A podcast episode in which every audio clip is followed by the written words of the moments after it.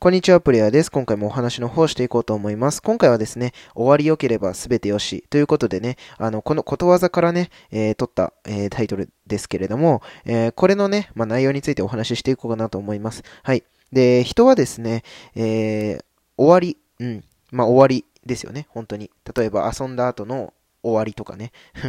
あとはまあ、そうだな、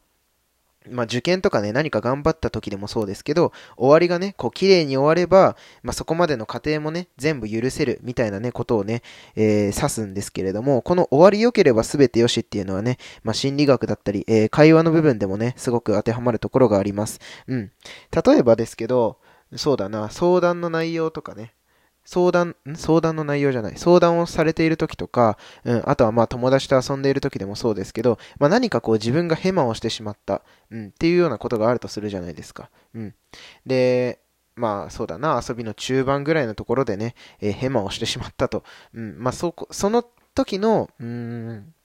二人の関係っていうものはね、ちょっとまあ、仲が悪くなっちゃったりとかね、亀裂が入っちゃったりすると思うんですけれども、そこでね、諦めることはね、しないでほしいかなと思います。うん。人間はね、あの、終わり、終盤がうまくいけばいくほど、その時の印象がね、強くなったりします。うん。まあ、これっていうのはね、発表会だったりとかもね、そうですよね。終盤に行けば行くほど、えっ、ー、と、前半のもののね、ことを忘れていって、終盤の方が印象強く頭に残るので、うん。それはね、会話だったりとか、まあ、遊んでいる関係とか、まあ、そういうところでもね、えー、近しいものがあります。うん。